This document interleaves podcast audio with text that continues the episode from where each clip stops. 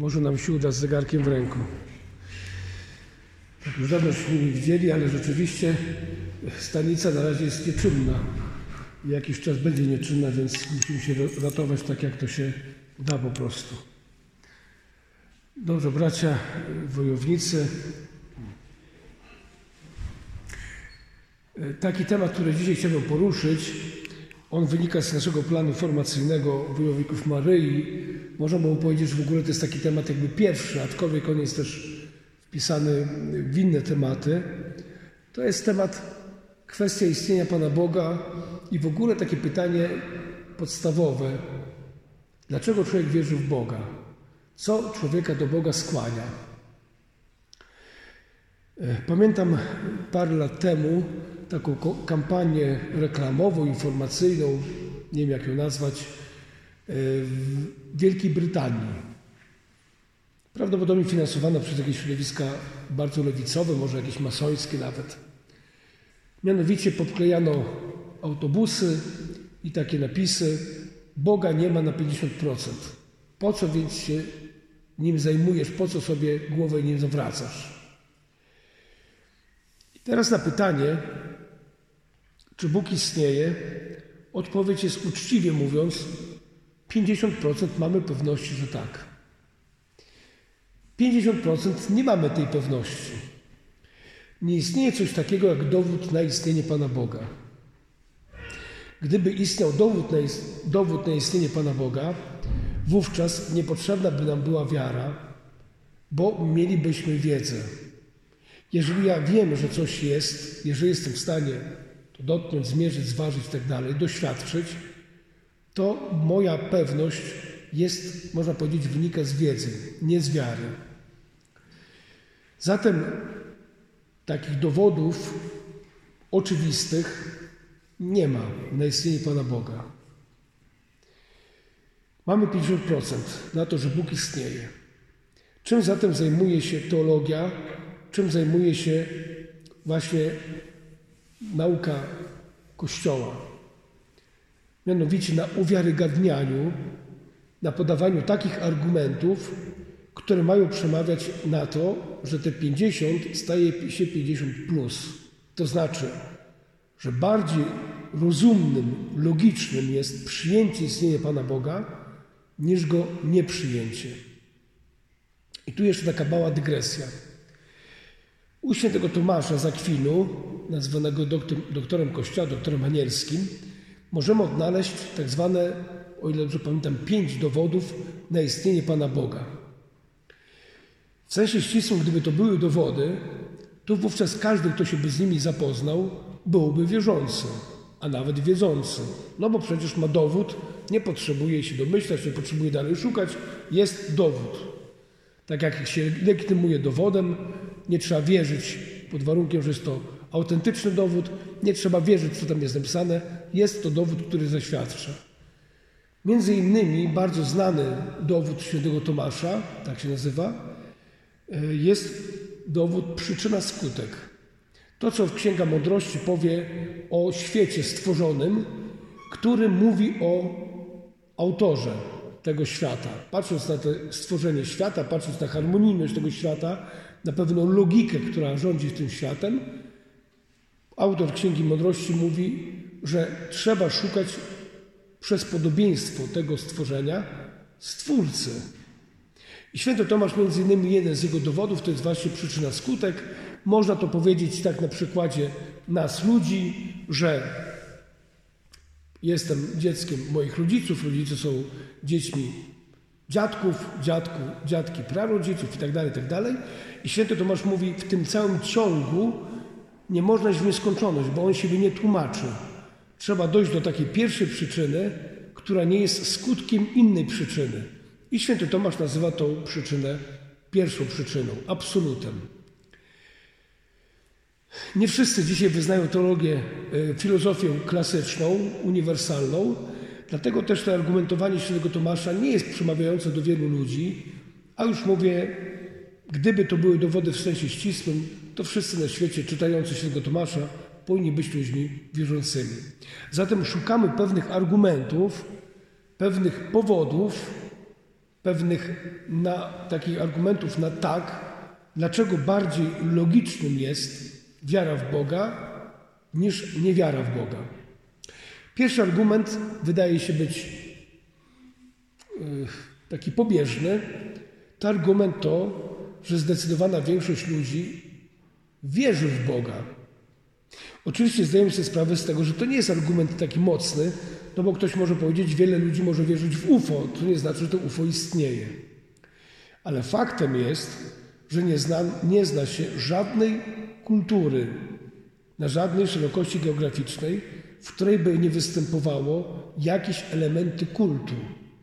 Może wprost nie nazywa się kultem Boga, może wprost nie mówi się o istocie wyższej, czasami jest to kult przodków, czasami sił przyrody, które są ponad człowiekiem, poza nim. Niemniej okazuje się, że we wszystkich kulturach, które są znane, na wszystkich szerokościach geograficznych istnieje jakaś forma kultu. Jest zatem pytanie, co jest powodem istnienia takiej formy kultu? Dlaczego ludzie różnych środowisk, różnych kultur, różnych szerokości geograficznych, niezależnie od siebie, mają w sobie potrzebę czucia jakiejś relacji do kogoś, kto przekracza ich świat, jakiegoś odniesienia do tego, co zewnętrzne, do tego, co jest po śmierci. Tak? Czyli sam fakt istnienia kultu, szerzej mówiąc, sam fakt istnienia religii już jest jakimś argumentem. Akurat e, kiedyś e, przyszła taka dziewczyna do naszego katechety w szkole i coś tam gadka, gadka, słowo do słowa. I ona mówi, a ja nie chodzę na religię, bo jestem niewierząca. Mówię, świetnie się składa, bo szukałem osoby niewierzącej. Chciałbym Cię zapytać, jaki jest powód Twojej niewiary? No bo ja mam powód wiary, tak? Bo przede wszystkim teizm jest czymś pierwotnym do ateizmu. Najpierw musi być teizm, czyli wiara w Boga. Dopiero później jest ateizm, czyli zaprzeczenie tej wiary w Boga. Czyli jest teizm. I zadałem właśnie dokładnie to samo pytanie. Czy nie zastanawiałaś się, dlaczego w ogóle istnieje takie przekonanie, że istnieje Bóg? Tradycyjnie okazało się, że dziewczyna nie ma za bardzo ustatkowanych swoich poglądów, ona wie, że jest po prostu niewierząca, ale na pytanie, dlaczego nie jest wierząca, no już tego nie jest w stanie uzasadnić. Dlaczego jestem człowiekiem wierzącym? Teizm. Dlaczego ludzie są ludźmi wierzącymi? Dlaczego nie ma kultury, w których nie ma oznak jak, jakiejkolwiek religii? Wszystkie kultury mają takie oznaki bez względu na jakie szerokości geograficzne. Możemy oczywiście różnić się pojęciowaniem, wyobrażeniem, ale sam fakt istnienia religii, sam fakt istnienia takiego pojęcia jak Bóg już pokazuje i ten fakt jest, prawda, yy, dla wszystkich kultur wspólny, pokazuje o jakimś takim duchu, że tak się wyrażę, ludzkości, która jest, który wykracza yy, to, co ziemskie. Czyli pierwsza sprawa, fakt istnienia religii, fakt istnienia kultu. Po drugie, czasami mówi się, że człowiek jest z natury religijny. W tym sensie z natury, że ta natura została stworzona na obraz i podobieństwo Pana Boga. Nie w tym sensie, że natura stwarza Boga. I tu nawet ostatnio na rekolekcjach mieliśmy taką dyskusję. Mówię, byłoby czymś bezsensownym, gdyby człowiek wymyślił Boga i w Niego wierzył, wiedząc, że jest Bogiem wymyślonym. Ludzie wierzą w różne idee, bo ktoś dał taki właśnie argument, no ale przecież komuniści też ginęli za komunizm, ginęli za ideę. No tak. Ale gdyby im powiedziano, że komuna to jest ściema, że to jest pic na wodę, że to nie istnieje, jest nieprawdziwe, jest to fałszywe, to wątpię, który komunista byłby za to zginąć gotów. Tak samo tutaj. Były teorie, które mówiły o tym, że póki co nauka jeszcze nie rozwiązała wszelakich problemów, wszelakich y, zjawisk, które są dla człowieka do tej pory nieosiągalne. I człowiek sobie próbował to tłumaczyć Bogiem. I wymyślił Boga. Ale idąc tokiem tego rozumowania, to trzeba mieć naprawdę wiele pogardy do człowieka. To znaczy, że jest głupi, nielogiczny.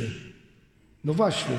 Skoro ja wymyślam Boga, wiem, że go wymyśliłem, żeby sobie coś wytłumaczyć, mało tego, jestem gotowy ginąć dla tego Boga, to znaczy, że we mnie nie ma pewnej logiki.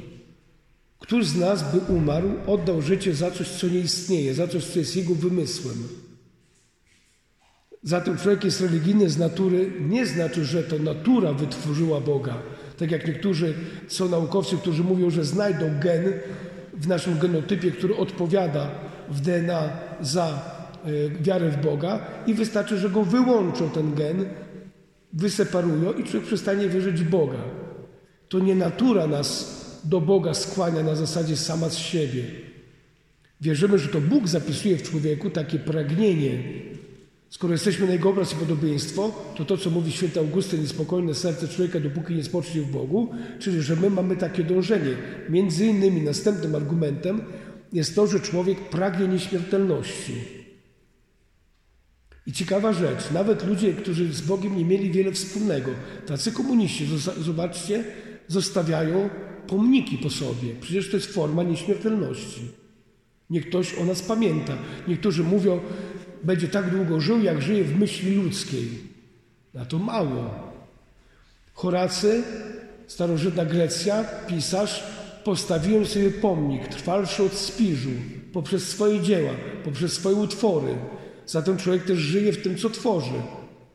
Czyli z jednej strony widzimy, że jest w człowieku jakieś takie pragnienie nieśmiertelności, pragnienie przekraczania świata, w którym żyje. Dlaczego? Bo z tym wiąże się następny argument. Potrzeba sensu. Jeżeli życie kończy się trumną i piachem, to tak naprawdę wiele rzeczy stawiamy pod znak zapytania. Kapłaństwo na pewno, no bo po co być księdzem, skoro to wszystko ściema? Po śmierci nic nie ma. Małżeństwo? No jeszcze małżeństwo jako tako, ale rodzicielstwo? No jeżeli nie ma nic po drugiej stronie życia, to na miłość boską po co się męczyć? Więc najlepiej korzystać z życia, ile się da. Można współżyć i nie poczynając dzieci i tak dalej. Można, prawda, z tego życia korzystać na ile się da. Przecież sami jako rodzice wiecie, ile was to trudu kosztuje. No jeżeli wszystko kończy się trumną i piachem, to na miłość boską po co? Dalej idziemy za cierpieniem, dalej idziemy za pracą, dalej można powiedzieć wiele rzeczy, które można wymienić w naszym życiu, które tracą swój sens, jeżeli wszystko kończy się tylko trumną i piachem. Potrzeba sensu. Człowiek szuka sensu. Po co człowiekowi sens? Po co człowiek żyje? Dalej, kolejny argument. Człowiek szuka odpowiedzi na tak zwane pytania graniczne. Skąd jestem? Dokąd zmierzam? Jaki sens ma moje życie? Jaki sens ma moja praca, moje cierpienie? Tak? Pytania graniczne, dlatego że od odpowiedzi na to pytania zależy, w którym kierunku człowiek pójdzie. Dalej, potrzeba wartości. Mamy teraz 42. rocznicę y, powstania Związku Solidarność i ciekawa rzecz, że pierwsza, pierwszy postulat, o ile dobrze pamiętam, to był postulat wolnych mediów, prawdy w mediach. Ktoś powie, no przecież oni wyszli, bo były podwyżki chleba i tyle.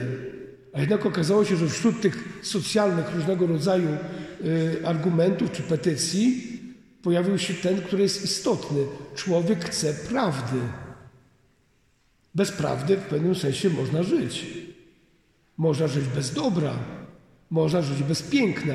To, co teraz się dzieje w naszym świecie, to przywartościowanie, przedefiniowanie tych wszystkich uniwersaliów, pojęć uniwersalnych, to jest właśnie to, że człowiek dzisiaj jest skazany na pseudoprawdę, pseudodobro, pseudopiękno.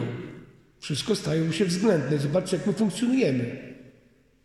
Przecież to nie trzeba wielkich teorii spiskowych, ale kiedy człowiek słucha tego, co się dzieje, czy działo się, to zaczyna wątpić. No to jak żyć w takim wypadku? Gdzie cię nie podsłuchują? Gdzie cię jakoś nie wprowadzają w maliny? Komu można dzisiaj wierzyć? Czy telewizji można wierzyć? A z drugiej strony, czy można wierzyć temu, co jest napisane w internecie? Nie wiem, kto to tworzy. Patrzcie, jakie jest głębokie zagubienie człowieka. Tymczasem człowiek potrzebuje jakiegoś punktu oparcia, na którym może budować swoje życie, jakiegoś punktu, który jest niezmienny.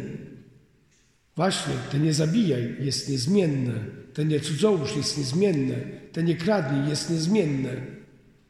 Punkt oparcia. Dalej, to o czym mówiliśmy trochę w kominii, potrzeba przynależności, poczucia tego, że człowiek do kogoś należy, że kogoś interesuje, że jest ktoś, kto, do kogo mogę się zwrócić z moją konkretną potrzebą, z moimi potrzebnymi, konkretnymi sprawami, w których się udaje, tak? które gdzieś przeżywam, które gdzieś są we mnie. I wreszcie jeszcze jeden argument, pewnie tych argumentów jest o wiele więcej, to argument związany z naszą naturą. Mówiłem o tym. Nasza natura to tak jak nazwa fundacji DDC duch, dusza i ciało. Z jednej strony widzimy to cielesne, to co biologiczne w nas, widzimy to co fizyczne i widzimy, że też tu nie jesteśmy cali.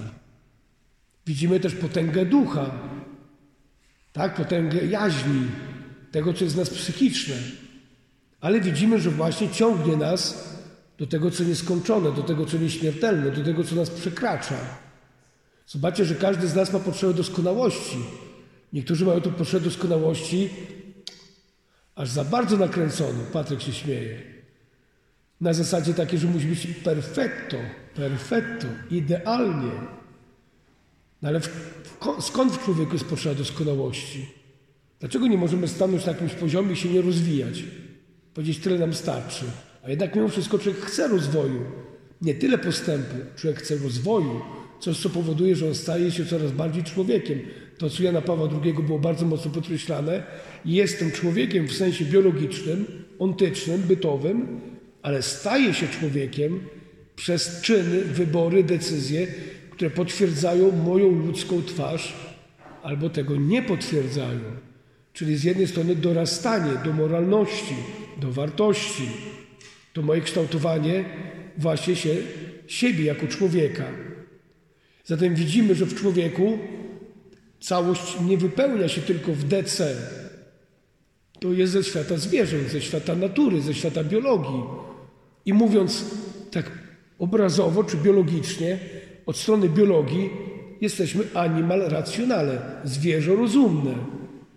Niektórzy się poobrażali, kiedy powiedziałem, że człowiek bez Boga bydlęcieje, ale nikogo wprost nie nazywam bydlęciem czy bydłem, tylko chodzi o to, że jeżeli człowiek odmawia istoty nadprzyrodzonej, to w takim wypadku niech wskaże różnicę pomiędzy człowiekiem, który nie wierzy w Boga, a człowiekiem, a zwierzęciem.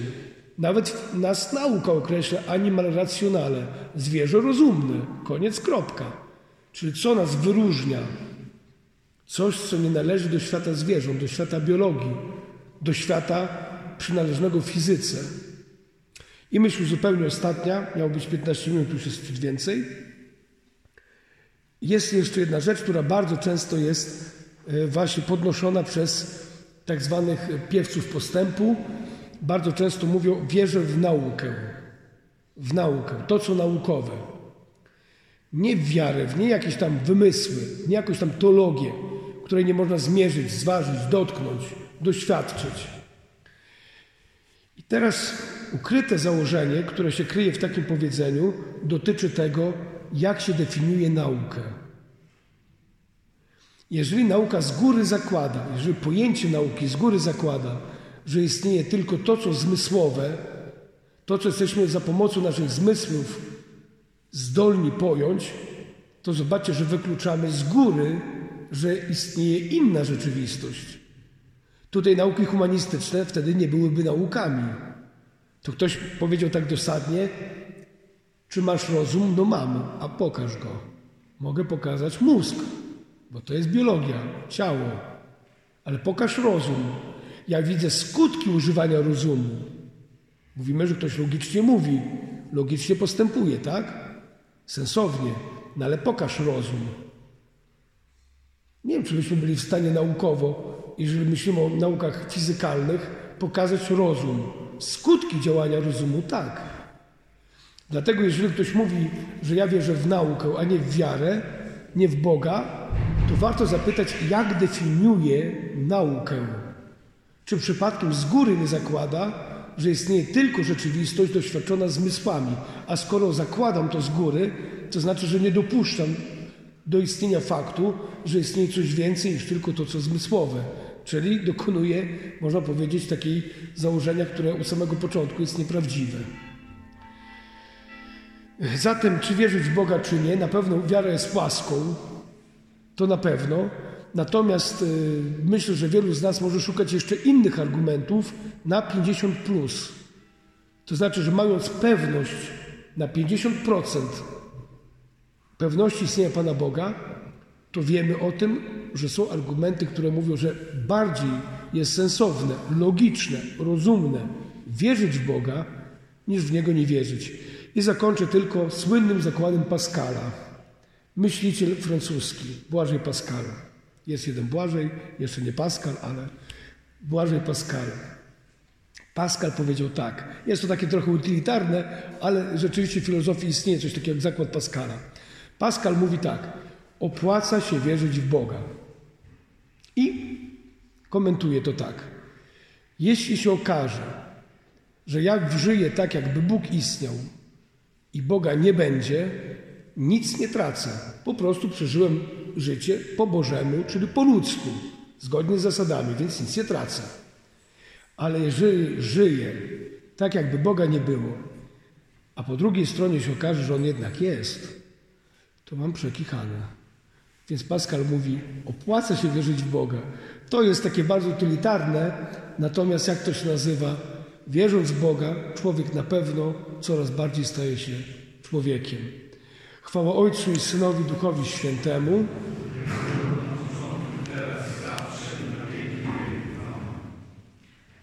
Szawo, chce coś jeszcze powiedzieć?